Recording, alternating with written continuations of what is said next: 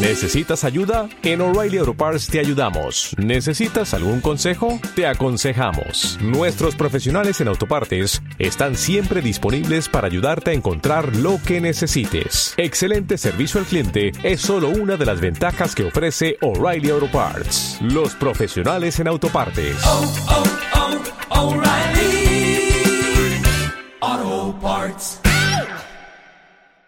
Investigación por incendio que tenían que plantearse. No. ¿Pidió a alguien que lo hiciera? No. ¿Sabe quién lo hizo? No. ¿Tiene alguna otra información que pudiera ayudar en la investigación? Ahora mismo no. Cramden lo miró. ¿Qué significa eso? Significa que ahora mismo no tengo ninguna otra información que pueda ayudar en la investigación. Hubo un levísimo destello de rabia en los suspicaces ojos del investigador. ¿Significa que planea tener alguna información relevante en el futuro? Oh sí, Everett. Definitivamente tendré información relevante en el futuro. Cuente con ello. 24. Suben las apuestas.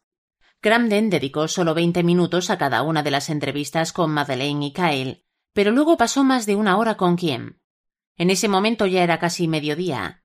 Madeleine le preguntó si quería comer algo, pero él declinó la oferta con una mirada que era más avinagrada que cortés.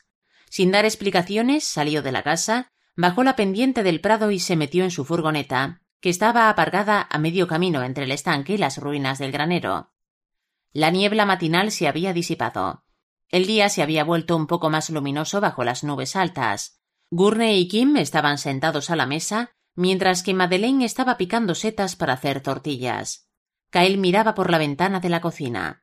¿Qué demonios trama ahora? Probablemente está verificando el progreso de la cromatografía, dijo Gurney. O comiéndose el sándwich que se ha traído de casa, dijo Madeleine con una pizca de resentimiento. Una vez que preparas una cromatografía de líquidos y gases, continuó Gurney, hace falta una hora para completar los análisis. ¿Qué puede averiguar con eso? Mucho.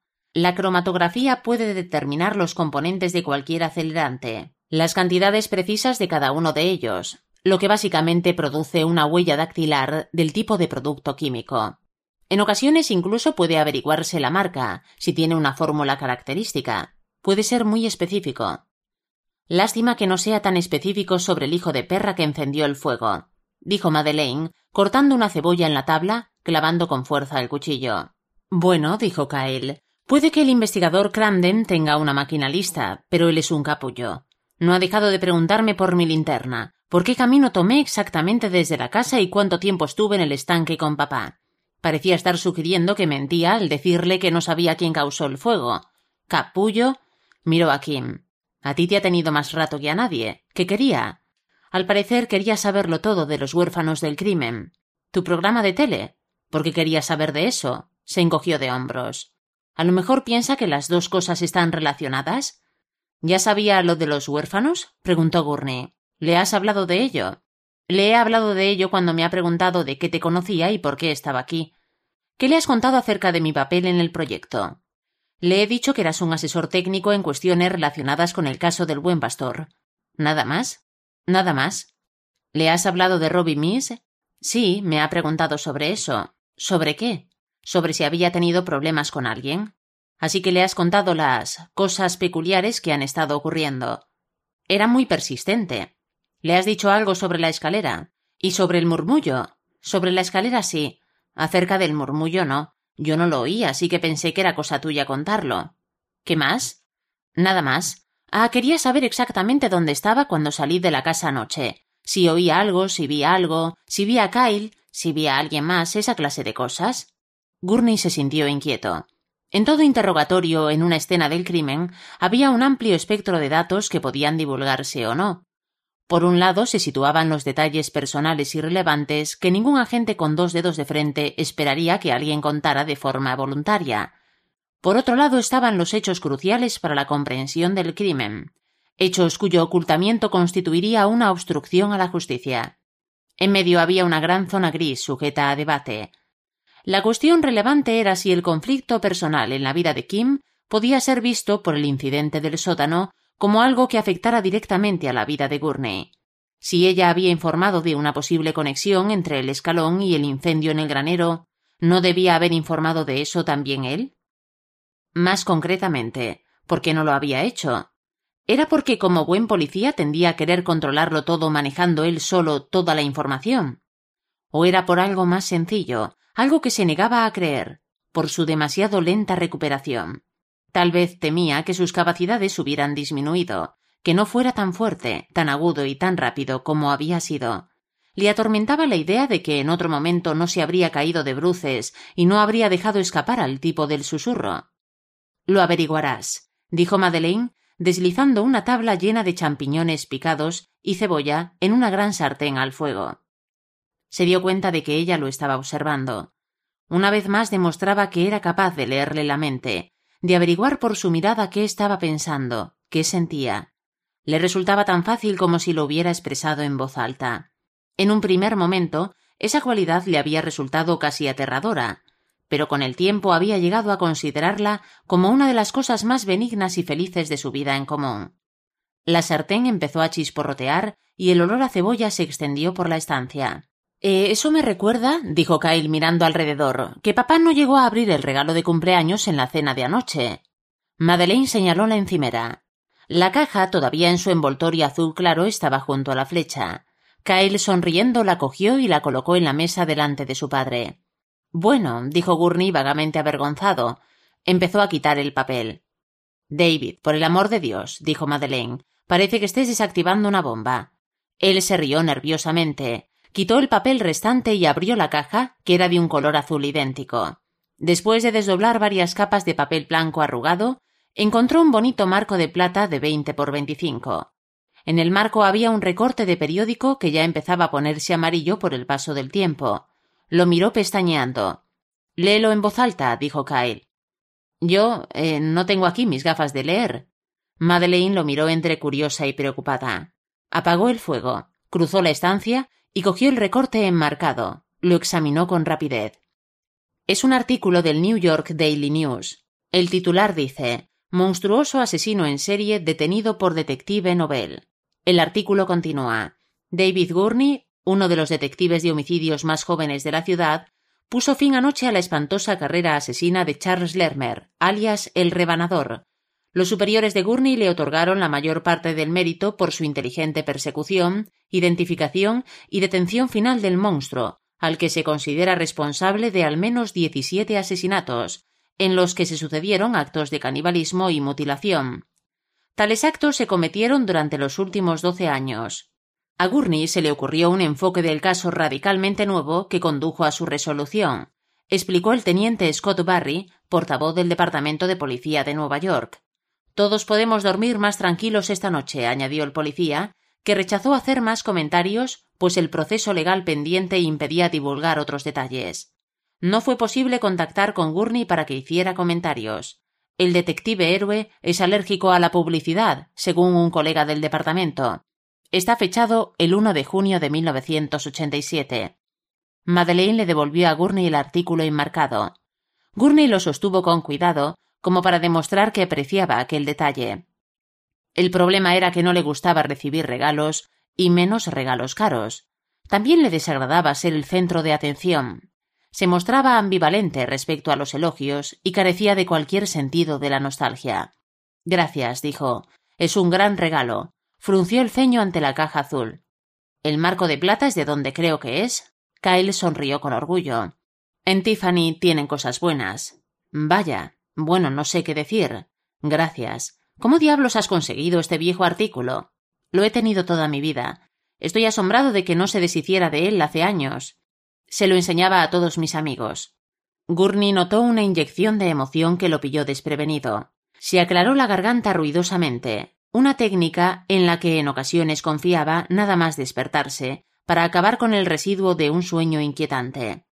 Déjamelo a mí, dijo Madeleine cogiendo el marco. Tendremos que encontrar un sitio destacado para ponerlo. Kim lo estaba observando. Parecía fascinada. No parece que te guste ser un héroe. La emoción de Gurney estalló en forma de risa áspera. No soy un héroe. Mucha gente te ve así. Él negó con la cabeza. Los héroes son de ficción. Los inventaron para cumplir un propósito en determinadas historias. Los periodistas son los que crean héroes. e igual que los crean, los destruyen. Hubo una acritud en su tono de voz que creó un silencio extraño. En ocasiones los héroes son reales, dijo Kyle. Un nuevo silencio. Madeleine había llevado el artículo enmarcado hasta el otro extremo de la sala y lo estaba colocando en la repisa de la chimenea. Por cierto, dijo, hay una inscripción manuscrita en el borde mate que no había leído en voz alta antes. Feliz cumpleaños al mejor detective del mundo. Llamaron a la puerta lateral. Gurney se levantó de inmediato. Voy, anunció. Esperaba que no de una manera demasiado ansiosa. Intercambiar sentimientos no era su punto fuerte, pero tampoco quería dar la impresión de que huía de las emociones generosas de los otros. El pesimismo pétreo del rostro de Everett Cramden era menos inquietante para él que el entusiasmo de Kyle. El tipo estaba a varios metros de la puerta cuando Gurney la abrió, casi como si alguna fuerza magnética inversa lo hubiera repelido. Señor, ¿puedo pedirle que salga un momento? Gurney obedeció a aquello que en realidad no era una petición. El tono de voz de Crandon le había pillado desprevenido, pero procuró disimular su sorpresa. Señor, ¿posee un bidón de gasolina de plástico? Sí, dos en realidad. Ya veo. ¿Y dónde los guarda?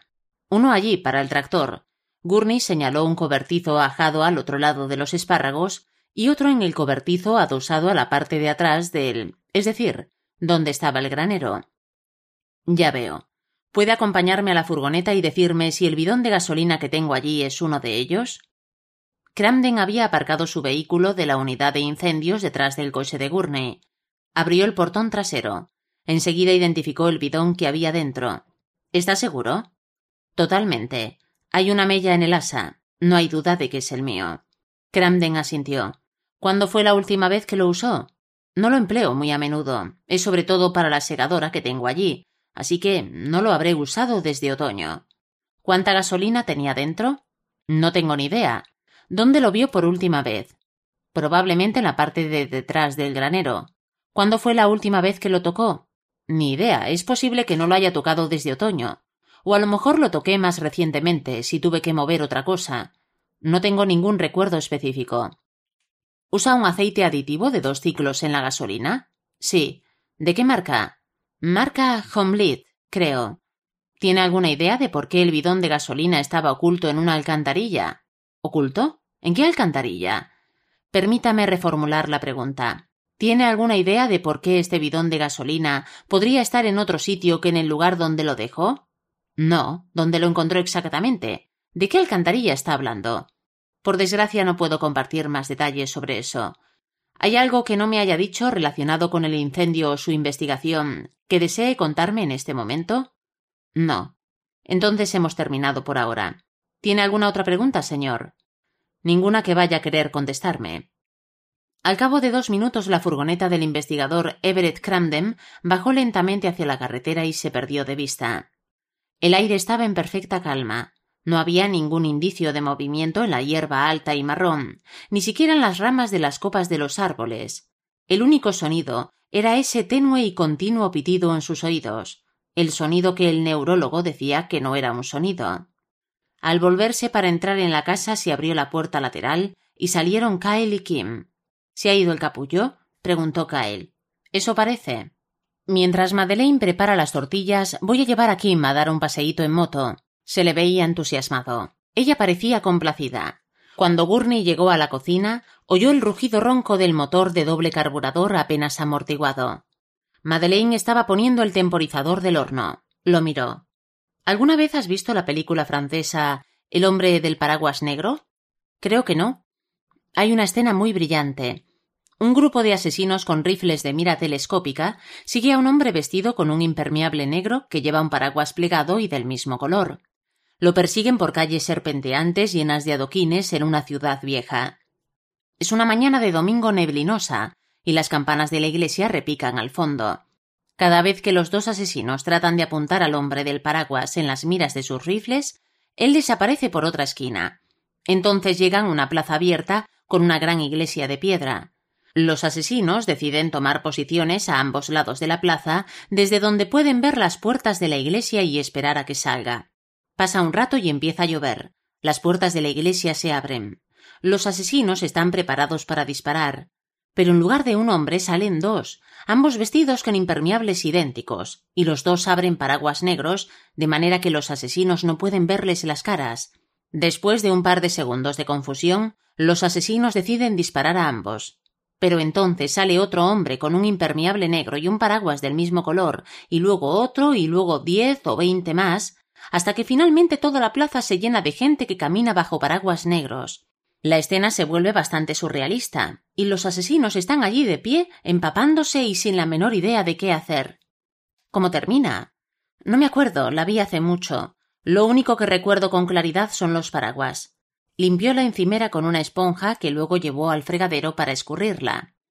¿Qué quería? Gurney tardó un momento en darse cuenta de lo que su mujer le estaba preguntando. Encontró el bidón de gasolina que suelo guardar en el granero. Lo extraño es que lo encontró escondido en algún sitio de la carretera. Escondido. Es lo que dijo. Quería que lo identificara. No tiene mucho sentido. ¿Por qué iban a esconderlo? ¿Alguien lo usó para prender el fuego? Puede ser, no lo sé.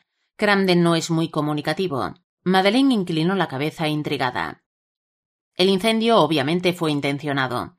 Eso no es ningún secreto. Con la pila de carteles de prohibido cazar delante de la puerta, Así pues, no entiendo qué sentido tendría esconder. No tengo ni idea.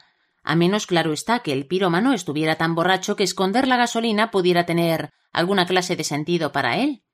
¿Crees que puede ser eso? suspiró. Probablemente no. Ella le dedicó una de sus miradas sagaces, de esas que le hacían sentir transparente. Bueno, dijo con ligereza, ¿cuál es el siguiente paso? No puedo hablar con Crandem. Personalmente tengo que evaluar los hechos durante un rato, entender qué está conectado con qué. Hay algunas preguntas básicas que necesito responder. ¿Cómo decidir si estás tratando con un adversario o con dos? Exactamente. En cierto sentido, preferiría dos. ¿Por qué? Porque si la misma persona está detrás de lo que pasó en la casa de Kim y de lo que nos ha sucedido a nosotros, pues entonces nos estamos enfrentando con algo y con alguien mucho más peligroso que un cazador resentido. El temporizador del horno produjo tres pedidos altos. Madeleine no hizo caso de las advertencias. ¿Alguien relacionado con el caso del buen pastor? ¿O con Robbie Mise, al que puede que haya subestimado? El temporizador sonó otra vez. Madeleine inclinó la cabeza hacia la ventana. Los oigo viniendo por la carretera. ¿Qué? Lo dijo de tal modo que más pareció que le irritaba aquel abrupto cambio de tema que otra cosa. Madeleine no se molestó en responder, sino que se limitó a esperar que después de unos segundos él también oyera el rugido clásico de la BSA. Cuarenta y cinco minutos más tarde, una vez que se hubieron comido las tortillas y recogido la mesa, Gurney estaba en su estudio, revisando de nuevo los documentos del mensaje de correo electrónico que había recibido de Harwick albergaba la esperanza de descubrir algo significativo que se le hubiera pasado por alto hasta entonces. Dejaría las fotos de la autopsia para lo último. Revisarlas de nuevo podía resultar inútil y desagradable. Aún tenía grabadas aquellas espantosas imágenes en su mente, así que le tentó la idea de dejarlas de lado. Sin embargo, al final volvió a mirarlas por ese gen obsesivo compulsivo que le había sido de gran ayuda en su carrera pero que había supuesto una especie de bola de demolición en su vida personal. Quizá porque revisó las fotos en un orden diferente, o tal vez porque estaba más receptivo, descubrió algo en lo que no se había fijado antes. Los orificios de entrada de la bala en dos de las cabezas parecían estar exactamente en el mismo sitio. Buscó en el cajón del escritorio un rotulador borrable, pero no encontró ninguno. Había uno en el cajón del aparador. Parece que esté sobre la pista de algo, le dijo Kyle. Kim y su hijo estaban sentados junto a la chimenea. Gurney se fijó en que los sillones estaban un poco más juntos que de costumbre. Sonrió y asintió. De nuevo en el estudio, usando una tarjeta de crédito como regla, dibujó en la pantalla del ordenador un rectángulo ajustado en torno a una de las dos cabezas. Luego dibujó líneas de intersección a través del centro del rectángulo, conectando las esquinas opuestas con diagonales para establecer el punto central y confirmar lo que ya sospechaba. Las líneas se cruzaban justo en la herida de entrada. Se apresuró a limpiar la pantalla con la manga de la camisa y repitió el ejercicio con la otra foto, con el mismo resultado. Llamó a Harwick y dejó un mensaje. Soy Gurney. He de hacerte una pregunta rápida sobre las fotos de la autopsia. Gracias. Luego, una por una, examinó cuidadosamente las otras cinco fotos. Cuando iba por la quinta, sonó el teléfono. Hola, campeón, ¿qué pasa? dijo Harwick. Solo me estaba preguntando una cosa. En al menos dos de los casos, la herida de entrada está en el centro exacto del perfil. No sé qué pasa en los otros cinco. Parece que estaban mirando hacia la ventanilla lateral en el instante del impacto. Las heridas de entrada también podrían estar justo en el centro, en relación con la dirección del disparo. Pero no puedo estar seguro porque las cabezas no estaban alineadas con la cámara de la autopsia en el mismo ángulo en el que estaban alineadas con el cañón del arma. No sé a dónde quieres ir a parar. Me estoy preguntando si los forenses tomaron más medidas de la posición de la herida y el ángulo que no estén incluidas en los resúmenes que me enviaste. Porque si. Harwick lo interrumpió. Para, para. Recuerda, muchacho, que los datos que posees los conseguiste de otra forma. Sería una infracción enviarte cualquier material oficial de los archivos del buen pastor. Está claro, ¿no? Clarísimo, pero déjame terminar. Lo que estoy buscando es una serie de números que sitúen la posición de la herida de entrada en cada rostro en relación con la posición de esa cara y la ventanilla lateral en el momento del impacto de la bala. ¿Por qué? Porque dos de las fotos muestran que impactaron en el mismo centro del perfil. Si la cabeza de la víctima hubiera sido una diana de cartón, el disparo en esos dos casos habría sido perfecto. Y perfecto quiere decir perfecto. Y ten en cuenta las malas condiciones, con vehículos en movimiento, sin prácticamente visibilidad. ¿Qué quieres probar? Preferiría esperar hasta averiguar qué pasa con las otras cinco. Espero que tengas acceso a las notas completas de la autopsia original o a alguien que lo tenga o que conozcas lo bastante bien a alguno de los forenses para plantearle la pregunta ¿Pretendes que me arrastre por ti sin saber qué estamos buscando? Te sugiero que vayas al grano de una puta vez. De lo contrario ya tengo una respuesta para ti. Que te den por el culo. Estaba acostumbrado a los modales de Harwick. No les daba importancia. La cuestión, replicó con calma, es que ese grado de precisión, disparando a través de la ventana de un coche sin nada que iluminar a las víctimas más que la mínima luz del salpicadero, sobre todo si el asesino acertó en los seis casos, significa que tenía unas buenas gafas de visión nocturna, una mano muy firme y nervios de acero. Y el material de visión nocturna se puede comprar fácilmente. Hay centenares de sitios en Internet. No es tan caro como antes. No es a eso a lo que iba. Mi problema es que cuantos más datos tengo sobre el buen pastor, menos clara me queda su imagen. ¿Quién demonios es ese tipo? Tiene una puntería impecable, pero usa una pistola de cómic. Su manifiesto está lleno de orgullosos arrebatos de perorata bíblica, pero su planificación es sumamente fría, consistente. Se embarca en una loca misión para matar a toda la gente codiciosa del mundo, pero se detiene a la sexta víctima. Su objetivo es demencial, pero él parece muy inteligente, lógico y reacio a correr riesgos. ¿Reacio a correr riesgos? La voz áspera de Harwick era más escéptica de lo habitual. Circular a toda velocidad por la noche disparando a la gente no me parece no correr riesgos. Pero no olvides que realizó todos los disparos en la clase de curva que reduce la posibilidad de una colisión. Además, interceptó a los coches en un punto medio de cada curva, descartó cada pistola después de usarla, consiguió que ninguna cámara de vigilancia le pillara ni que le viera testigo alguno. Esa forma de hacer las cosas requiere reflexión, tiempo y dinero. Dios, Jack, tiraba una Desert después de cada disparo, con lo que cuestan. Ya solo eso de por sí me parece una inversión muy importante en control de riesgos. Harwick gruñó. A ver, por un lado me estás diciendo que nos encontramos con un lunático que cree que actúa por inspiración divina que siente un odio incontenible por los tipos ricos que están jodiendo el mundo. Y por otro lado, completó Gurney, tenemos a un asesino de sangre fría, que al parecer es lo bastante rico como para tirar pistolas de mil quinientos dólares por la ventana. Un prolongado silencio sugirió que Harwick estaba reflexionando sobre esa idea. ¿Y quieres que los datos de la autopsia demuestren eso? No quiero que demuestren nada. Solo pretendo que me den una idea de si estoy siguiendo la pista correcta. Solo eso. Seguro que hay algo más, campeón. Gurney no pudo evitar sonreír ante la agudeza de Harwick. Desde luego que podía ser desagradable, cínico, zafio, un auténtico incordio, pero no era nada estúpido. Sí podría haber algo más. He estado removiendo un poco la teoría aceptada como buena respecto a los asesinatos del buen pastor. Pretendo seguir haciéndolo. En el caso de que me asedie un enjambre de avispones del FBI, me gustaría rodearme del máximo de datos posible. El interés de Hardwick aumentó. Detestaba la autoridad, la burocracia, el procedimiento, a los hombres de traje y corbata. En otras palabras, tenía alergia a organizaciones como el FBI. Así pues, estaba encantado con el propósito de Gurney. ¿Estás promoviendo un conflicto con nuestros amigos federales? preguntó Harwick, casi esperanzado. Todavía no, dijo Gurney, pero podría estar a punto de hacerlo. Harwick se aclaró la garganta con energía. Veré qué puedo hacer. Colgó sin despedirse. Nada fuera de lo habitual. 25. Amor y odio. Gurney estaba volviendo a guardarse el teléfono en el bolsillo cuando llamaron suavemente a la puerta abierta del estudio. Se volvió y vio a Kim. ¿Puedo interrumpir un minuto? Entra, no estás interrumpiendo nada. Quería pedirte perdón. ¿Por qué? Por dar ese paseo de paquete en la moto de Kyle. ¿Perdón? No era lo correcto. Quiero decir que no era el momento de ir a dar una estúpida vuelta en moto cuando hay muchas cosas importantes en marcha. Debes de pensar que soy una egoísta cabeza hueca. Tomarse un descanso en circunstancias como estas me parece muy razonable. Ella negó con la cabeza.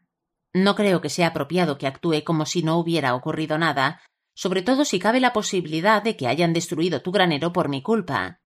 ¿Crees que Robbie Mise es capaz de hacer algo así? Hubo un tiempo en que habría dicho que ni en un millón de años. Ahora no estoy segura. Parecía confundida, impotente. ¿Crees que fue él? Kyle apareció en el umbral detrás de ella, escuchando, pero sin decir nada.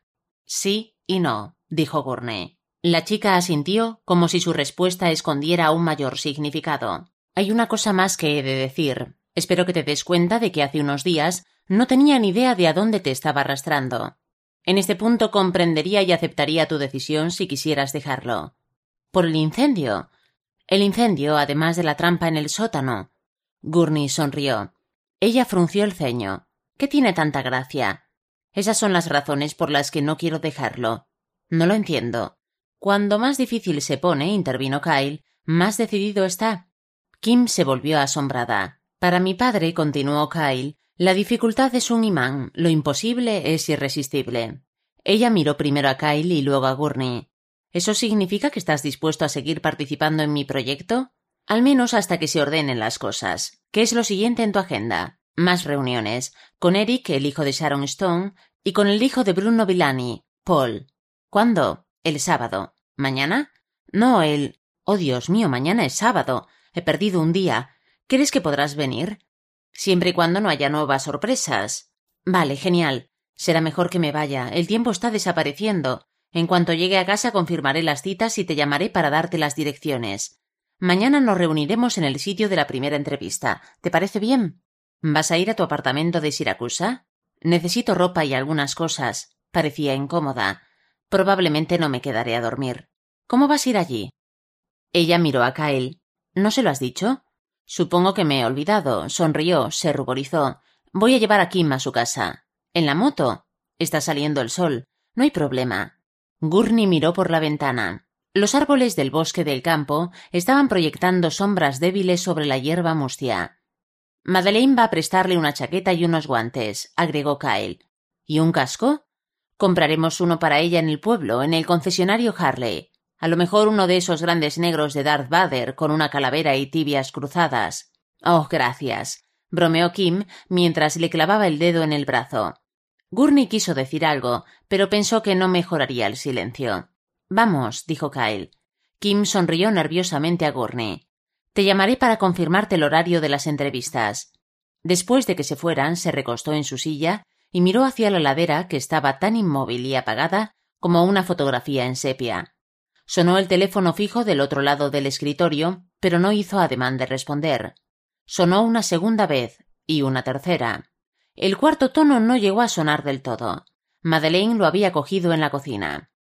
Oyó su voz, pero las palabras eran ininteligibles. Al cabo de unos momentos ella entró en el estudio. Es un tipo llamado Truth, susurró pasándole el teléfono. Hasta cierto punto esperaba la llamada, pero le sorprendió recibirla tan pronto. Gurney. Así solía responder al teléfono cuando estaba en el trabajo. Era un hábito del que resultaba difícil deshacerse. Buenas tardes, señor Gurney. Soy Matthew True, agente supervisor especial del FBI. Las palabras del hombre parecían fuego de artillería. Sí, soy el agente al mando de la investigación del homicidio múltiple del buen pastor. Creo que eso ya lo sabe. Gurney no respondió. La doctora Holdenfeld me ha informado de que una cliente suya y usted se están involucrando en esta investigación. Silencio. ¿Está de acuerdo en que es una afirmación precisa? No. Disculpe. Me ha preguntado si su afirmación es precisa. Le he dicho que no. ¿En qué sentido no lo es? Ha dado a entender que una periodista a la que asesoro en cuestiones de procedimiento policial está tratando de entrometerse en su investigación y que yo estoy haciendo lo mismo. Es falso. Quizás estoy mal informado. Me han dicho que últimamente se ha interesado mucho por el caso. Eso es cierto. El caso me fascina. Me gustaría comprenderlo mejor. También me gustaría saber por qué me ha llamado. Hubo una pausa, como si el tono brusco de Gurney le hubiera crispado los nervios al hombre. La doctora Holdenfeld me ha dicho que quería verme. Eso también es verdad. ¿En qué momento le vendría bien? La verdad es que en ninguno. Pero la conveniencia es una cuestión irrelevante. Resulta que estoy de vacaciones en mi casa familiar en el Adirondack. ¿Sabe dónde está el lago Sorrow? Sí. Es sorprendente. Había algo snob en su incredulidad. Muy poca gente ha oído hablar de él. Mi mente está llena de datos inútiles. Trud no respondió a una falta de respeto tan poco sutil. ¿Puede estar aquí mañana a las nueve? No. ¿Y el domingo? Hubo otra pausa. ¿A qué hora puede estar aquí el domingo? contestó Trud con voz mesurada. Era como si estuviera esbozando una medio sonrisa para disimular su rabia. A la hora que quiera. Cuanto antes mejor. Bien, a las nueve aquí. ¿A las nueve dónde? No hay dirección postal. Espere, mi asistente le proporcionará las indicaciones. Le aconsejo que las anote con cuidado, palabra por palabra. Las carreteras aquí son complicadas y los lagos son profundos y muy fríos. Será mejor que no se pierda. La advertencia era casi cómica. Casi. Cuando terminó de anotar las indicaciones para llegar al lago Sorrow y volvió a la cocina, Kim y Kyle ya estaban bajando por el prado en la BSA. Un sol pálido que comenzaba a atravesar el cielo encapotado se reflejaba en el cromado de la motocicleta. Empezó a darle vueltas a una serie de y sí. El sonido de una percha al caerse en el suelo del vestíbulo le interrumpió. ¿Maddie? Sí. Al cabo de un momento ella apareció en la puerta del lavadero, vestida con un estilo más conservador de lo habitual, es decir, no como un arco iris. ¿A dónde vas? ¿A dónde crees tú? Si lo supiera no te lo preguntaría. ¿Qué día es hoy? Dudo. Viernes. ¿Y? ¿Y? Ah, sí. Uno de tus grupos en la clínica. Madeleine le dedicó una mirada que era a la vez divertida, exasperada, amorosa y preocupada. Era típico de ella, algo que la hacía diferente. ¿Necesitas que haga algo en relación con el seguro? preguntó. ¿O quieres ocuparte tú? Supongo que tendremos que llamar a alguien. Sí, supongo que a nuestra gente de Nueva York. Lo averiguaré. Era una tarea simple que había recordado y había olvidado varias veces durante la tarde anterior. De hecho, lo haré ahora, antes de que se me olvide. Madeleine sonrió. No sé lo que está pasando, pero lo superaremos. Lo sabes, ¿verdad? Gurney dejó las indicaciones para ir al lago Sorrow en la mesa y la abrazó. La besó en la mejilla y en el cuello y la trajo hacia sí con fuerza. Madeleine le devolvió el abrazo, presionando su cuerpo contra el de él de una forma que hizo desear a Gurney que su mujer no tuviera que irse a trabajar. Madeleine retrocedió, lo miró a los ojos y se rió. Solo una risa breve, un murmullo afectuoso. Luego se volvió Recorrió el breve pasillo hasta la puerta lateral y se dirigió a su coche. Gurney miró por la ventana hasta que el vehículo de su mujer se perdió de vista. Entonces se fijó en un trozo de papel que estaba pegado con cinta adhesiva encima del aparador. Había una frase corta escrita a lápiz. Se acercó y reconoció la caligrafía de Kyle. No olvides tu tarjeta de cumpleaños. Una pequeña flecha que señalaba hacia abajo. En el aparador, justo debajo, estaba el sobre azul que acompañaba el regalo de Gurney. El característico azul de Tiffany hizo que se sintiera incómodo. No entendía por qué su hijo necesitaba gastarse tanto dinero. Abrió el sobre y sacó la tarjeta. Era sencilla, pero de buen gusto, con solo unas pocas palabras en el anverso. Una melodía especial para ti. Abrió la tarjeta. Esperaba escuchar otra irritante versión del cumpleaños feliz, pero durante tres o cuatro segundos no se oyó sonido alguno, quizá para darle tiempo a que pudiera leer un segundo mensaje en el interior. Paz y felicidad en tu día especial. Y entonces empezó a sonar la música, casi un minuto entero, de un pasaje notablemente melódico de la primavera de las cuatro estaciones de Vivaldi. Considerando que el aparato que reproducía aquel sonido era más pequeño que una ficha de póker, la calidad podía considerarse maravillosa. Aquella melodía le trajo un montón de recuerdos. Fue como si cobraran vida. Kyle tenía once o doce años y todavía acudía cada fin de semana desde la casa de su madre en Long Island al apartamento de Dave y Madeleine en Nueva York. Estaba empezando a mostrar interés por un tipo de música que a su padre le parecía criminal, cruda y completamente estúpida. Así que Gurney estableció una regla. Kyle podía escuchar la música que eligiera siempre y cuando concediera al mismo tiempo a un compositor clásico. Así limitó su exposición a la espantosa música por la que sus jóvenes oídos parecían sentirse atraídos, al tiempo que le forzaba a entrar en contacto con obras maestras que de otro modo no habría escuchado jamás. Tuvieron sus dimes y diretes, pero Kyle, sorprendentemente, descubrió que le gustaba uno de los compositores clásicos que Gurney le hacía escuchar. Le gustaba Vivaldi, sobre todo las cuatro estaciones, y de las cuatro su preferida era la primavera. Escucharla se convirtió en el precio que estaba dispuesto a pagar por pasar horas con la basura cacofónica, que según él era su música favorita. Y entonces ocurrió algo de un modo tan gradual que Gurney apenas lo notó. Kyle empezó a escuchar, de manera intermitente, no solo a Vivaldi, sino también a Haydn, Händel, Mozart o Bach. Ya no formaba parte del precio que tenía que pagar por escuchar basura, sino que lo hacía porque quería. Años después le contó a Madeleine que la primavera había abierto una puerta mágica para él. Confesó que aquella decisión de su padre fue una de las mejores cosas que había hecho por él. Luego Madeleine se lo había contado a Gournay. Se sintió muy extraño contento, por supuesto, por haber hecho algo que había generado una reacción tan positiva, pero también triste de que fuera una cosa tan menor, algo que requería tan poco de sí mismo. Quizá Kyle valoraba tanto ese gesto paterno porque no había muchos más. Sostuvo la tarjeta emocionado. Aquella encantadora melodía barroca se fue apagando. Se dio cuenta de que otra vez estaba al borde de las lágrimas.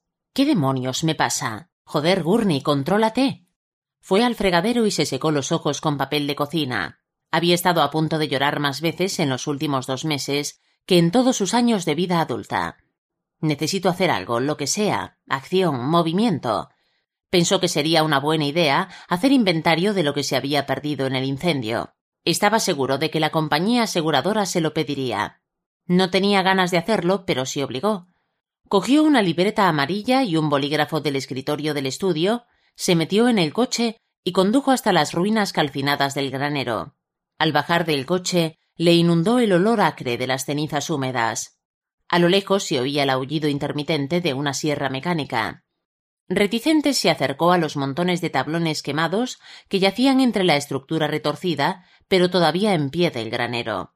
En la zona donde habían estado los kayaks amarillo brillante, encima de un par de caballetes de serrar, había ahora una masa marrón llena de ampollas, endurecida e identificable del material del que habían estado hechos los kayaks. Nunca les había tenido mucho cariño, pero sabía que Madeleine sí. Salir al río y remar bajo un cielo de verano era uno de sus placeres favoritos.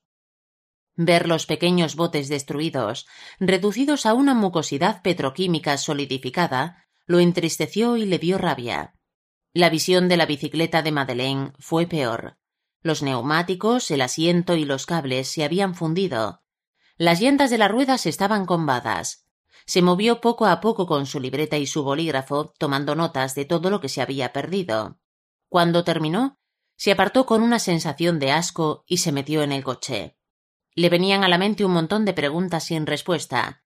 Aun así, en el fondo, podían resumirse en una sola. ¿Por qué? Ninguna de las posibles respuestas parecía convencerle, sobre todo la teoría del cazador enrabietado.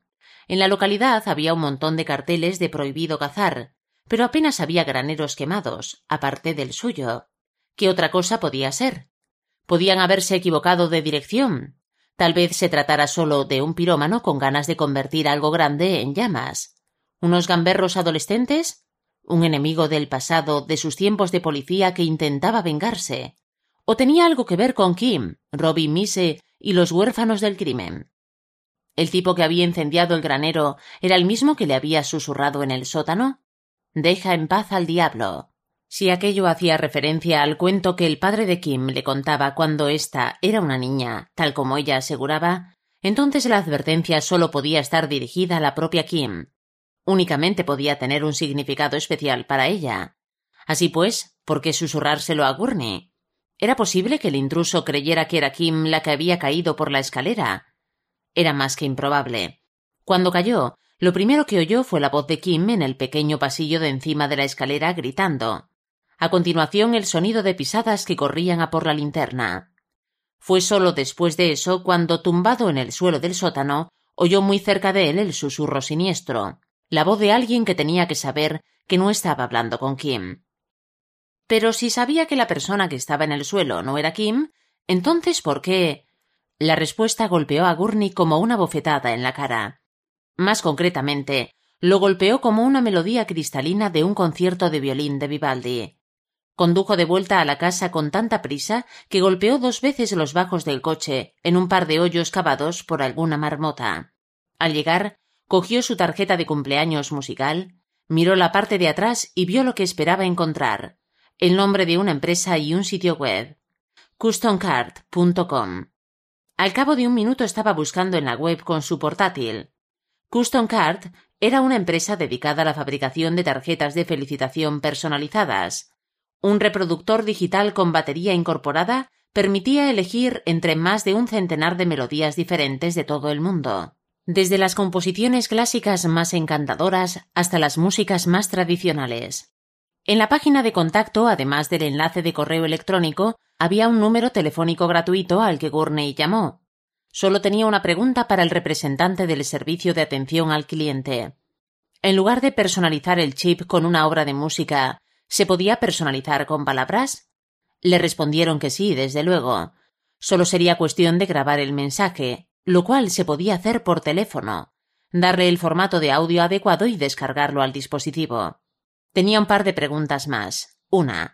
¿Cómo se podía iniciar la reproducción del dispositivo aparte de mediante una tarjeta de felicitación? Dos. ¿Qué retraso podía establecerse antes de que se iniciara la reproducción?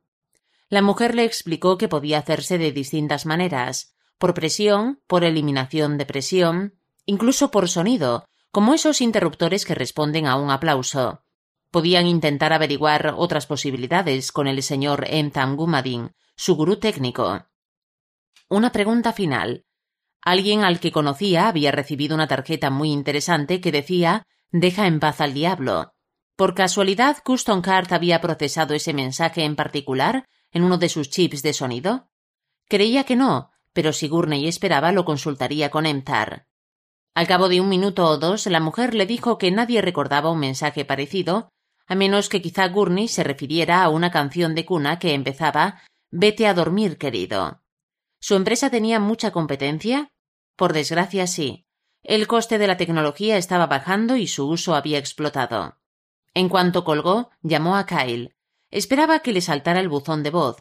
Se imaginaba su BSA rugiendo por la I-88 y ni siquiera un temerario joven de veintiséis años sería capaz de sacar su teléfono del bolsillo mientras conducía una motocicleta a toda velocidad. Sin embargo, Kyle respondió de inmediato. Eh, papá, ¿qué pasa? ¿Dónde estás? En una gasolinera de la Interestatal. Creo que el pueblo se llama Afton. Me alegro de que me hayas contestado. Me gustaría que hicieras algo por mí cuando llegues a la casa de Kim en Siracusa. ¿Sabes esa voz que oí en su sótano? Creo que podría ser una grabación, probablemente reproducida a través de un dispositivo en miniatura como el que llevaba la tarjeta que me regalaste. Joder, ¿cómo se te ha ocurrido eso? La tarjeta me ha dado la idea. Esto es lo que quiero que hagas.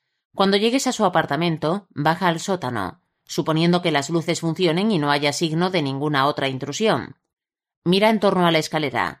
Busca en sitios donde pudiera esconderse algo del tamaño de una moneda de cincuenta centavos. En algún lugar cerca del pie de la escalera. La voz que oí estaba a menos de un metro de donde yo caí.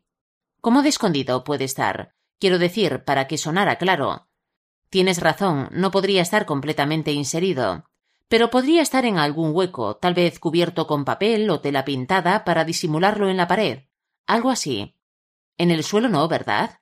No, la voz procedía de encima, como si alguien se hubiera agachado hacia mí. ¿Podría estar en la escalera? Sí, podría. Vale. ¡Guau! Vamos para allá. Te llamaré en cuanto lleguemos. No corras, no hay prisa. Sí, hubo una pausa. Bueno, ¿te ha gustado la tarjeta? ¿Qué? Oh, sí, desde luego. Gracias. ¿Reconociste la primavera? Por supuesto que sí. Bueno, genial. Te llamo dentro de un rato. Para impedir que la cuestión de la primavera y sus recuerdos lo arrastraran a una ciénaga emocional, buscó algo que hacer hasta que volviera a tener noticias de Kyle. Mantente activo. Fue al armarito del estudio, cogió el número de teléfono de su agente de seguros y lo llamó. Después de diversas opciones, el sistema de contestador automático le proporcionó otro número al que llamar para dar parte de un accidente, un incendio u otra pérdida cubierta por su póliza de hogar. Cuando estaba a punto de marcar el nuevo número, el teléfono sonó en su mano. Miró el identificador de la pantalla y vio que era Hardwick. La llamada del seguro podía esperar. En el momento en que pulsó el botón para responder la llamada, Hardwick empezó a hablar. Mierda, Gurney, todo lo que pides es un incordio. No sé si te das cuenta. Suponía que tu culo perezoso necesitaba ejercicio. Necesito esto tanto como una dieta vegetariana estricta. ¿Qué tienes para mí, además de mierda? Hardwick se aclaró la garganta con su habitual meticulosidad. La mayor parte de las notas de autopsia originales están demasiado enterradas para poder llegar hasta ellas. Como he dicho, esto es un enorme. Sé lo que dijiste, Jack. La cuestión es qué tienes. ¿Recuerdas a Wally Trasser? El forense del caso Mellery. El mismo. Un cabrón arrogante, listillo como alguien que conozco, que te den. Entre sus finas cualidades destaca que Wally es organizado de una manera obsesivo-compulsiva. Bueno, pues resulta que hizo la autopsia de la gran dama de las inmobiliarias. Sharon Stone, la misma. ¿Y? En la Diana. ¿Quieres decir que la herida de entrada estaba en el mismo centro del lateral de la cabeza? En el mismísimo centro. Por supuesto, la herida de salida era una cuestión completamente distinta. Es difícil encontrar el centro de algo de lo que no queda nada. Es la herida de entrada la que cuenta. Exacto. Así que ahora tienes los dos impactos perfectos que ya conocías y otro más. ¿Crees que es suficiente para probar lo que quieres probar? Podría ser. Gracias por tu colaboración. Existo solo para servirte. Había colgado. 26. Una explosión de amenazas. Los datos que había obtenido en relación con las heridas de las víctimas aunque todavía no sabía bien qué podían significar o cómo podría emplearlas en su reunión del domingo con Truth, hacían que se sintiera más confiado. Notaba que de repente podía pensar con más rapidez, como si se hubiera tomado un doble expreso. Enseguida le vino a la mente una nueva pregunta. Llamó a Kyle, pero esta vez le salió el buzón de voz. Supuso que estaba conduciendo. En cuanto oigas este mensaje, quiero que le preguntes a Kim ¿Cuánta gente conocía lo del cuento que su padre le contaba a la hora de acostarse? ¿Cuánta gente conocía los detalles? Sobre todo la frase deja en paz al diablo. Si hay más de dos o tres, pídele que escriba una lista en la que detalle los nombres, las direcciones que conozca y qué relación tenía con ellos. Gracias. Ten cuidado. Hablamos pronto. En cuanto colgó se le ocurrió otra cosa. Volvió a marcar el número y dejó un segundo mensaje. Perdona, pero se me acaba de ocurrir algo más. Después de que busques ese mini reproductor en el sótano, echa un vistazo para ver si encuentras micrófonos o algo parecido. Mira en los lugares más probables. Alarmas antiincendio, protectores de sobretensión, luces nocturnas. Lo que debes buscar es cualquier cosa que haya dentro de esos elementos que puede parecer que no debería estar allí. Si encuentras algo, no lo quites. Déjalo donde está. Nada más por ahora. Llámame lo antes posible. La idea de que el apartamento de Kim pudiera estar pinchado, de que pudiera llevar mucho tiempo así, hizo que le asaltaran otro montón de dudas inquietantes. Cogió su copia de la carpeta del proyecto de Kim, que guardaba en el cajón del escritorio, y se acomodó en el sofá del estudio para repasarla una vez más. Media hora más tarde empezó a notar que toda la energía que había sentido antes empezaba a disiparse. Se dijo a sí mismo que cerraría los ojos durante cinco minutos, diez a lo sumo. Se recostó en los cojines blandos del sofá.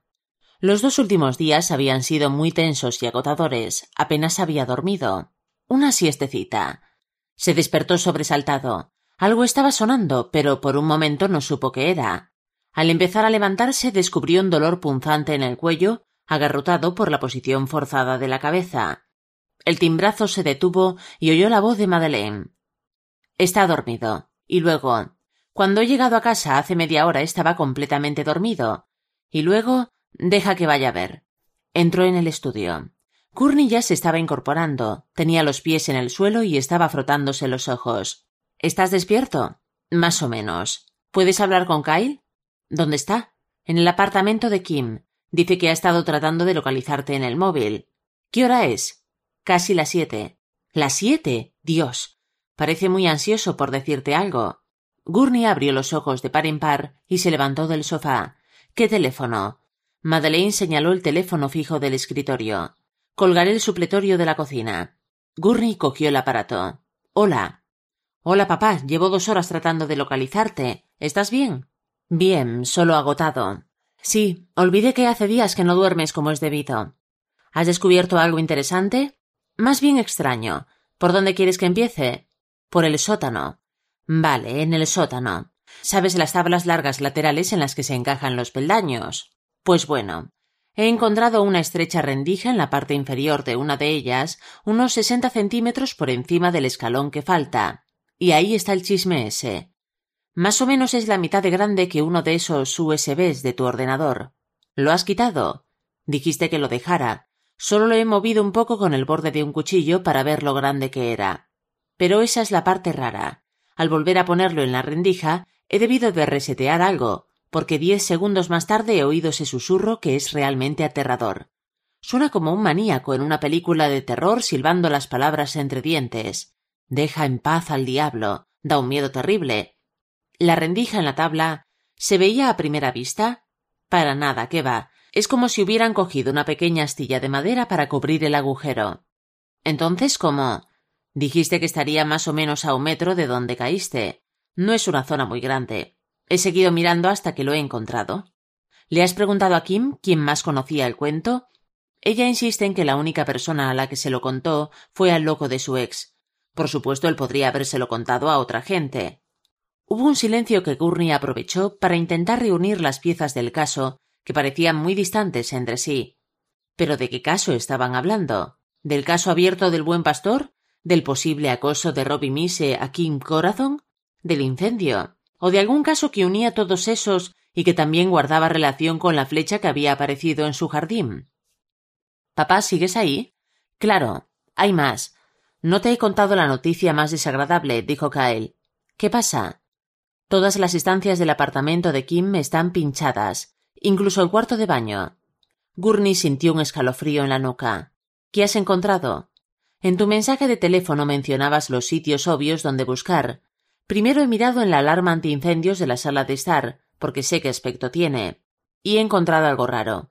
Parece como un mando a distancia en miniatura, de esos que se emplean para abrir la puerta de un garaje. Tiene un alambre fino que sobresale al final. Supongo que es una especie de antena. ¿Había algo que pareciera una lente? No. Podría ser tan pequeña como medio grano de. No, créeme, ninguna lente. Pensé en eso y lo comprobé. Vale. La ausencia de la lente de vídeo implicaba que el dispositivo no formaba parte del equipo de vigilancia de la policía.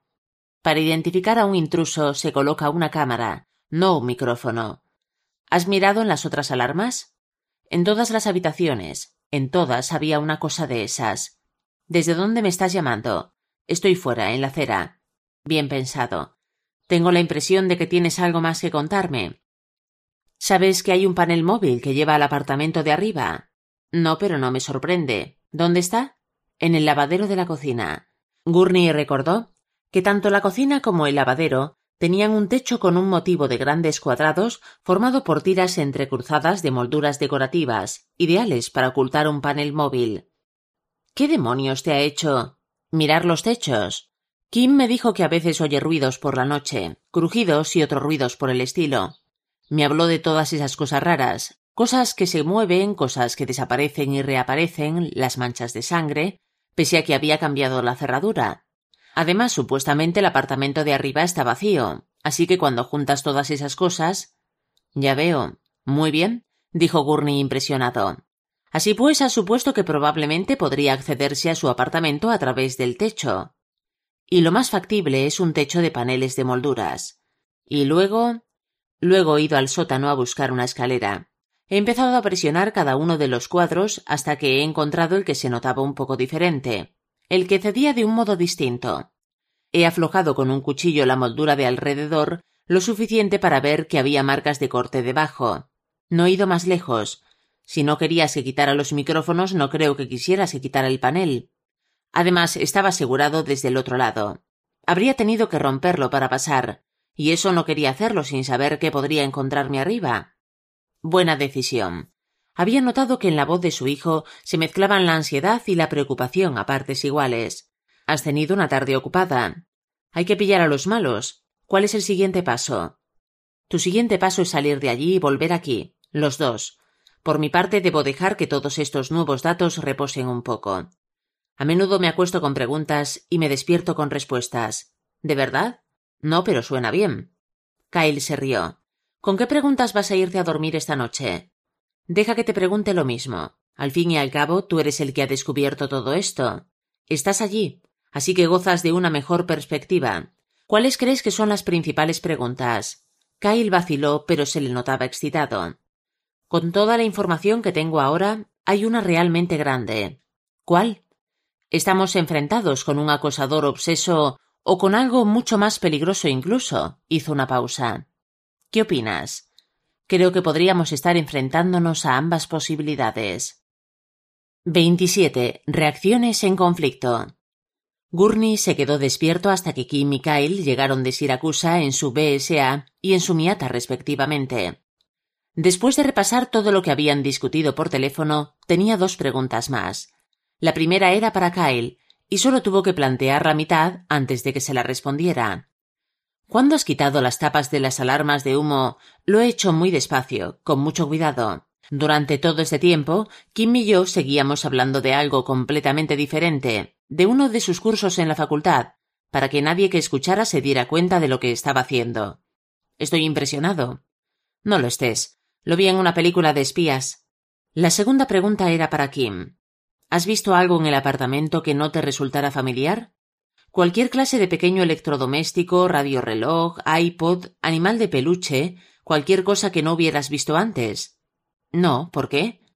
Solo me preguntaba si Shiv llegó en algún momento con su prometido equipo de videovigilancia. Cuando el que alquila el apartamento está al corriente del plan, es más fácil instalar un videotransmisor que esté metido dentro de un objeto de cobertura que esconderlo en un techo o en algún otro sitio por el estilo. No había nada de eso. A la mañana siguiente, sentados a la mesa del desayuno, Gurney se fijó en que Madeleine se había saltado su habitual bol de avena y apenas había tocado el café. Su mirada, perdida en el soleado paisaje que se podía ver a través de la puerta cristalera, parecía en realidad ocultar oscuros pensamientos. ¿Estás pensando en el incendio? Tardó tanto en responder que Gurney pensó que no lo había oído. Sí, supongo que podrías decir que estoy pensando en el incendio. Cuando me he despertado esta mañana, ¿sabes qué se me ha ocurrido durante unos tres segundos? He tenido la idea de disfrutar de esta encantadora mañana dando un paseo en bicicleta por la carretera de atrás, al lado del río. Pero entonces, claro, me he dado cuenta de que no tenía bicicleta. Esa cosa retorcida y calcinada que hay en el suelo del granero ya no es una bicicleta. Gurney no supo qué decir. Madeleine se quedó sentada en silencio, entrecerrando los ojos de rabia. Luego dijo más para su taza de café que para su marido. La persona que ha pinchado el apartamento de Kim. ¿Cuánto crees que sabe de nosotros? ¿De nosotros? Bueno, pues de ti. ¿Cuánto crees que ha descubierto de ti? Gurney respiró hondo. Buena pregunta. No había dejado de plantearse lo mismo desde la tarde anterior. Supongo que los micrófonos transmiten a una grabadora que se activa por la voz. En este caso, habrá podido escuchar las conversaciones que haya tenido con ella en su casa. Por otro lado está lo que ella haya hablado conmigo por teléfono. Contigo, con su madre, con Rudy Getz. Sí. Los ojos de Madeleine se entrecerraron. Así que sabe mucho. Sabe mucho. Deberíamos estar asustados. Hemos de estar vigilantes. y yo de comprender lo que está pasando. Ah, ya entiendo. Yo mantengo los ojos abiertos por si veo a alguien que pueda resultar un maníaco, mientras tú juegas con las piezas del rompecabezas. ¿Ese es el plan? Interrumpo. Kim estaba de pie en la puerta de la cocina. Madeleine parecía a punto de decir sí, desde luego. ¿Quieres un café? le preguntó Gurney. No, gracias. Yo solo quería recordarte que hemos de salir dentro de una hora nuestra primera cita. Es con Eric Stone, en Markandale. Todavía vive en la casa de su madre. Te encantará conocerlo. Eric es único. Antes de salir, llamó tal como había planeado al detective James Schiff del Departamento de Policía de Siracusa para preguntar sobre el equipo de vigilancia que habían prometido instalar en el apartamento de Kim. Schiff había salido, así que le pasaron a su compañero Elwood Gates. Pese a que parecía familiarizado con la situación, el tipo no estaba muy interesado en el problema, ni tampoco se disculpó por haberse retrasado en la instalación de las cámaras. Si Sif dice que nos pongamos, nos pondremos. ¿Alguna idea de cuándo? Quizá cuando terminemos con unas cuantas cosas más importantes, ¿vale? Más importantes que un loco peligroso que ha entrado en el apartamento de una joven con ánimo de agredirla. ¿Está hablando del peldaño roto? Estoy hablando de un escalón trucado sobre un suelo de cemento. Podía haberle causado daños muy graves. Bueno, señor Gurney, deje que le diga algo. Ahora mismo no hay nada de eso. Supongo que no ha oído nada de la pequeña guerra entre traficantes de crack que estalló ayer. No, creo que no. No obstante, usted no se preocupe. En cuanto detengamos a un puñado de capullos con AK-47, nos ocuparemos de su gran problema. Está en lo más alto de nuestra lista, ¿de acuerdo? Bueno, seguro que le mantendremos informado. Que pase un buen día. Kim se fijó en la cara de Gurney cuando éste se guardó el teléfono en el bolsillo. ¿Qué ha dicho? Ha dicho que a lo mejor pasado mañana. Gurney insistió en que viajaran en coches separados hasta Markhamdale. Quería poder actuar libremente, poder separarse de Kim si surgía algo inesperado. La chica conducía más deprisa que él, así que se perdieron de vista antes de llegar a la interestatal. Era un día hermoso. Por fin parecía haber llegado algo de la primavera. El cielo era de un azul penetrante. Las pequeñas nubes dispersas parecían de algodón y resplandecían. Había campanillas de invierno que florecían en zonas en sombra junto a la interestatal. Cuando el GPS le informó de que estaba a mitad de camino, se detuvo a poner gasolina. Llenó el depósito y fue a comprar un café para llevar. Minutos después, sentado en el coche con las ventanas bajadas, saboreando el torrefacto, decidió llamar a Jack Harwick y pedirle dos favores más. El quid pro quo cuando llegara sería sustancial. Sin embargo, necesitaba cierta información, y esa era la forma más eficiente de conseguirla.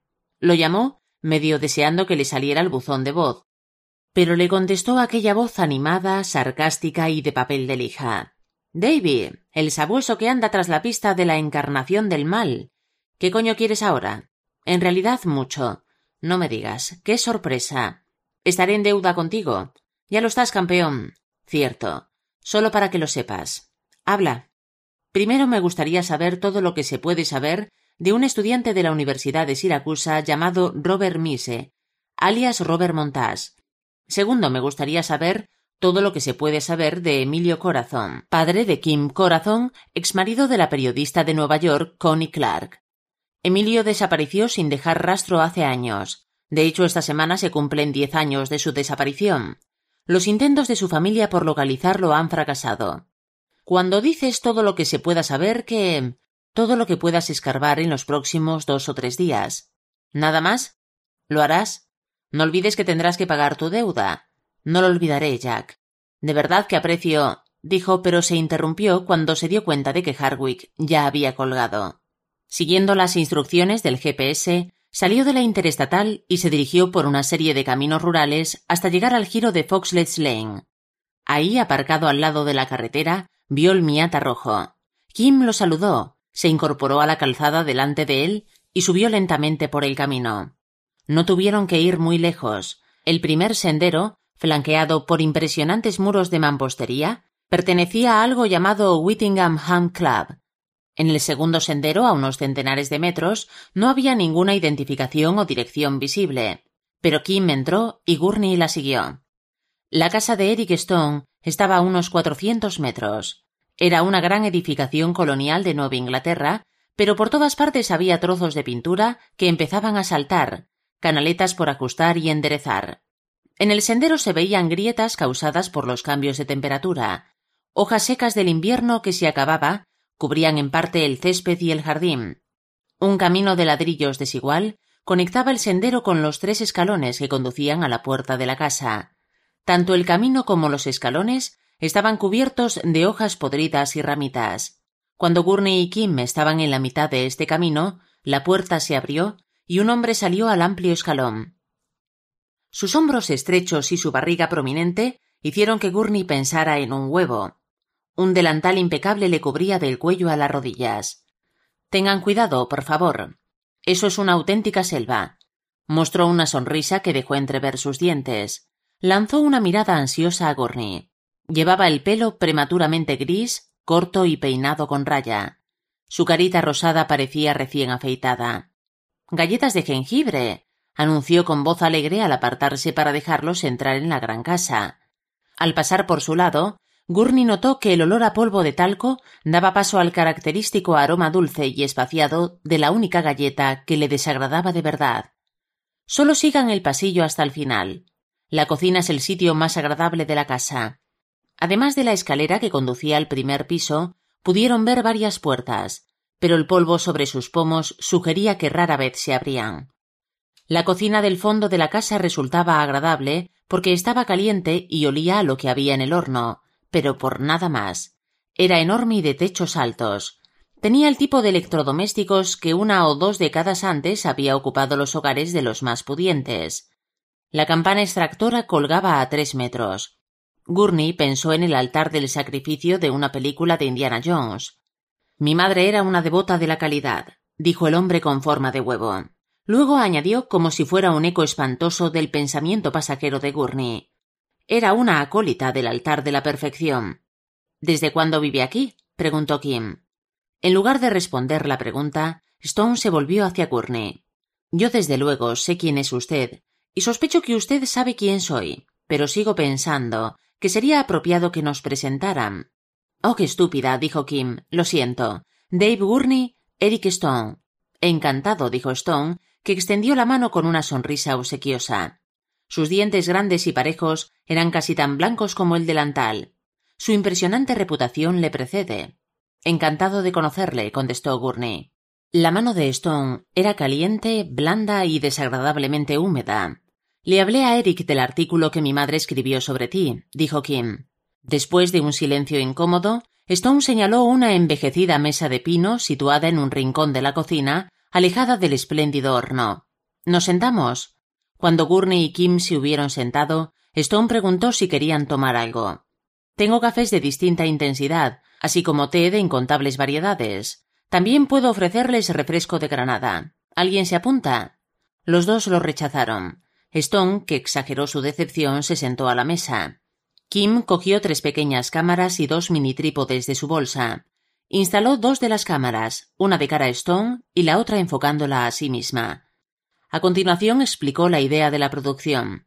La gente de RAM pretendía mantener el aspecto y el ambiente de la entrevista lo más sencillo posible, conservando el mismo marco visual y de audio con el que estaban familiarizados quienes solían grabar escenas cotidianas con sus iPhone. El objetivo era que todo fuera de verdad, simple, como si estuvieran manteniendo una conversación casual sin guion alguno. Sin focos, solo con la luz propia de la estancia, nada profesional, seres humanos hablando como seres humanos. Stone permaneció impasible ante aquel discurso. En realidad, en un momento dado pareció que empezaba a pensar en otra cosa. ¿Tiene alguna pregunta? dijo Kim. Solo una, dijo volviéndose hacia Gurney. ¿Cree que lo atraparán algún día? ¿Al buen pastor? Me gustaría pensar que sí. Stone puso los ojos en blanco. Seguro que en su profesión da muchas respuestas como esa. Respuestas que en realidad no son respuestas. Su tono parecía más triste que desafiante. Gurney se encogió de hombros. Todavía no sé lo suficiente para decirle nada más. Kim hizo algunos ajustes de encuadre final en los visores de las cámaras que reposaban sobre los trípodes y las puso en modo de alta definición. Hizo lo mismo con la tercera cámara que sostenía en la mano. A continuación se peinó con los dedos, se sentó más erguida en la silla, se alisó unas pocas arrugas del blazer, sonrió y empezó a hablar. Eric, me gustaría darle las gracias otra vez por aceptar participar en los huérfanos del crimen. Nuestro objetivo es presentar sincera y directamente lo que piensa, lo que siente. Nada ha de quedar fuera de esta entrevista. Nada está prohibido. Estamos en su casa, no en un estudio de televisión. La historia y las emociones son suyas. Empecemos por donde usted quiera. Stone respiró hondo, nervioso. Empezaré por responder a la pregunta que me ha hecho hace unos minutos en la cocina. Me ha preguntado desde cuándo vivía aquí. La respuesta es que desde hace veinte años. La mitad de esos años en una especie de paraíso, la otra mitad en un infierno. Hizo una pausa. Los primeros diez años viví en un mundo de luz, la luz que proyectaba una mujer extraordinaria. Los diez últimos he vivido en un mundo de sombras.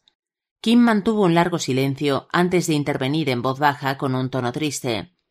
Lo profundo que es nuestro dolor suele hablarnos sobre lo mucho que hemos perdido. Stone asintió. Mi madre era una roca, un volcán, era una fuerza de la naturaleza. Deje que repita eso. Una fuerza de la naturaleza. Es un cliché, pero es así. Perderla fue como revocar la ley de la gravedad. Revocar la ley de la gravedad, imagíneselo. Un mundo sin gravedad. Un mundo sin pegamento que lo mantenga unido. Los ojos del hombre se humedecieron. Las siguientes palabras de Kim fueron sorprendentes. Le preguntó si podía darle una galleta. Él soltó una risa, un arrebato histérico vertiginoso que hizo que las lágrimas resbalaran por sus mejillas. Sí, sí, por supuesto. Mis galletas de jengibre acaban de salir del horno, pero hay también chips de chocolate, galletitas de mantequilla y de avena con pasas. Todo horneado hoy mismo. Creo que la tomaré de avena con pasas, dijo Kim. Una excelente lección, señorita. Stone sonó como si a través de las lágrimas tratara de imitar a un sumiller meloso. Fue al otro extremo de la cocina y cogió de encima del horno una bandeja llena de grandes galletas marrones. Kim no dejó de enfocarlo con la tercera cámara. Cuando Stone estaba a punto de dejar la bandeja encima de la mesa, una idea que le cruzó por la mente lo detuvo. Se volvió hacia Gurney. Diez años, dijo, como si algo nuevo en el significado del número lo hubiera pillado por sorpresa. Exactamente diez años. Una década. El tono de su voz se elevó hasta alcanzar cierto dramatismo. Diez años, y sigo hecho un asco. ¿Qué opina de eso, detective? ¿Mi patético estado lo motiva para encontrar, detener y ejecutar al maldito cabrón que asesinó a la mujer más increíble del mundo? ¿O soy tan ridículo que solo provoco risa?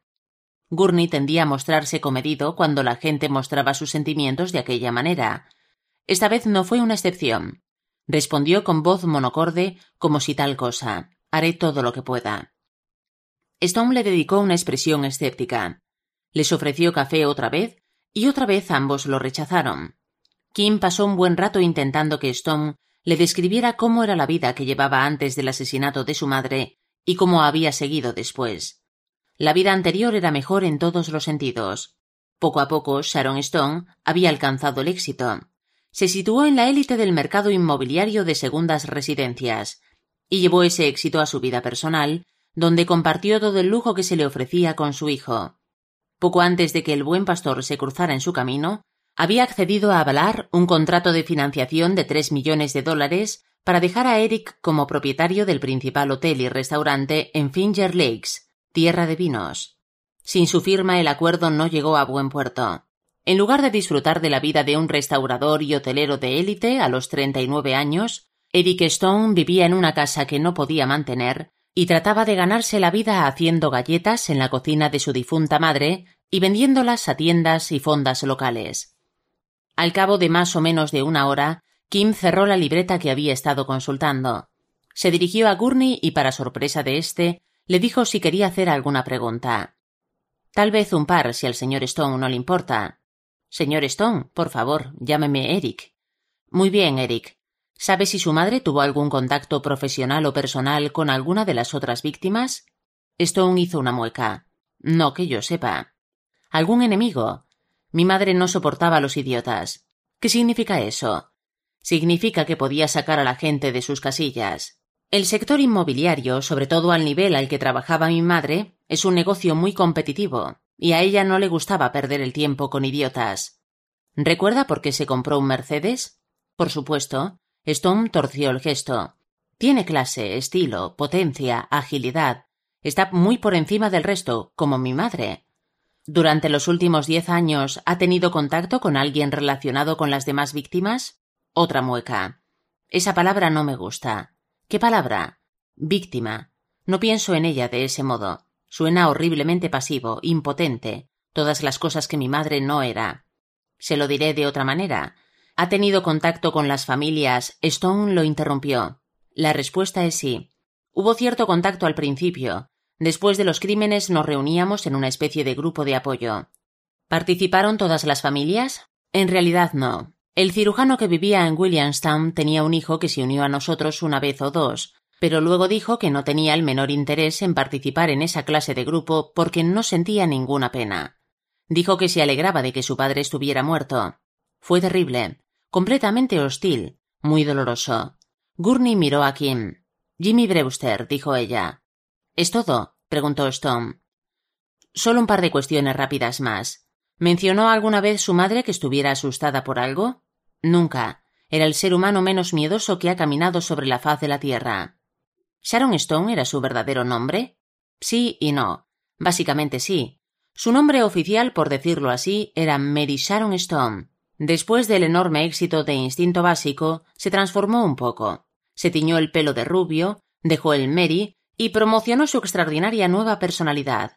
Mi madre era un genio de la promoción. Incluso se hizo fotos en carteles publicitarios en los que aparecía sentada con las piernas cruzadas y una falda corta, al estilo de la famosa escena de la película. Gurney le indicó a Kim que no tenía más preguntas. Stone añadió con una sonrisa inquietante. Mi madre tenía unas piernas de morirse. Al cabo de una hora, Gurney aparcó al lado del Miata de Kim, delante de la inhóspita oficina de una empresa contable, Vickers, Villany y Flem. El local estaba situado entre un estudio de yoga y una agencia de viajes, en las afueras de Middletown. La chica estaba hablando por teléfono. Gurney se sentó y reflexionó sobre lo que haría si se apellidara Flem, un nombre tan parecido a Flema. ¿Se cambiaría aquel apellido o lo luciría desafiante? No cambiárselo cuando un nombre podía ser tan patentemente absurdo como el tatuaje de un burro en la frente era un acto loable o una terquedad un tanto estúpida. ¿En qué punto el orgullo se volvía disfuncional? Cielos, pero ¿en qué tontería estoy pensando? Un golpecito en la ventanilla y el rostro de Kim lo devolvieron al presente. Bajó del coche y siguió a la chica hasta la oficina. La puerta de la calle daba acceso a una sala de espera minúscula con unas pocas sillas distintas apoyadas contra una pared. Había unos ejemplares gastados de Smart Money abiertos en abanico en una pequeña mesita de café de estilo minimalista. Un muro a la altura de la cadera separaba esta zona de otra más pequeña en la que había dos escritorios vacíos delante de una pared con una sola puerta que estaba cerrada. Encima del murete había un timbre pasado de moda, una semiesfera de plata con un pulsador que sobresalía. Kim apretó el pulsador. Se oyó un ring sorprendentemente sonoro. Volvió a pulsarlo al cabo de medio minuto, pero no obtuvo respuesta. Cuando ya estaba buscando su teléfono móvil, se abrió la puerta de la pared del fondo. El hombre que apareció en el umbral era delgado, pálido, de aspecto cansado. Los miró con curiosidad. Señor Villani, dijo Kim. Sí. Su voz era seca e incolora. Soy Kim Corazon. Sí. Hablamos por teléfono. Le dije que vendríamos a preparar nuestra entrevista. Sí, lo recuerdo. Bueno. Kim miró a su alrededor un poco confundida. ¿Dónde le gustaría? Oh, sí. Pueden pasar a mi oficina. Dio un paso atrás. Gurney abrió una portezuela de vaivén en el murete y la sostuvo para que pasara la chica. No tenía muy buen aspecto, como los dos escritorios vacíos que había detrás. Fueron a una habitación sin ventanas que tenía una gran mesa de caoba, cuatro sillas de respaldo recto y librerías en tres de las cuatro paredes. Las estanterías estaban llenas de volúmenes gruesos sobre contabilidad y legislación impositiva. El polvo, presente por todas partes, también se había apoderado de los libros. Olía a rancio. La única iluminación procedía de una lámpara de escritorio situada en un rincón de la mesa. Había un fluorescente en el techo, pero estaba apagado. Cuando Kim examinó la sala en busca de lugares donde poner las cámaras, preguntó si podía encenderla. Villani se encogió de hombros y le dio el interruptor. Después de una serie de destellos vacilantes, la luz se estabilizó. Se oyó un zumbido grave. El brillo fluorescente resaltó la palidez de la piel de Villani y las sombras de debajo de sus ojos. Había algo característicamente cadavérico en él. Como había hecho en la cocina de Stone, Kim preparó las cámaras. Una vez que terminó, ella y Gurney se sentaron a un lado de la mesa de caoba enfrente de Villani. Kim repitió casi palabra por palabra el discurso que le había soltado a Stone sobre los objetivos de informalidad, simplicidad y naturalidad, acerca de que pretendía que la entrevista se pareciera a una conversación que dos amigos podrían tener en su casa, relajada y sincera.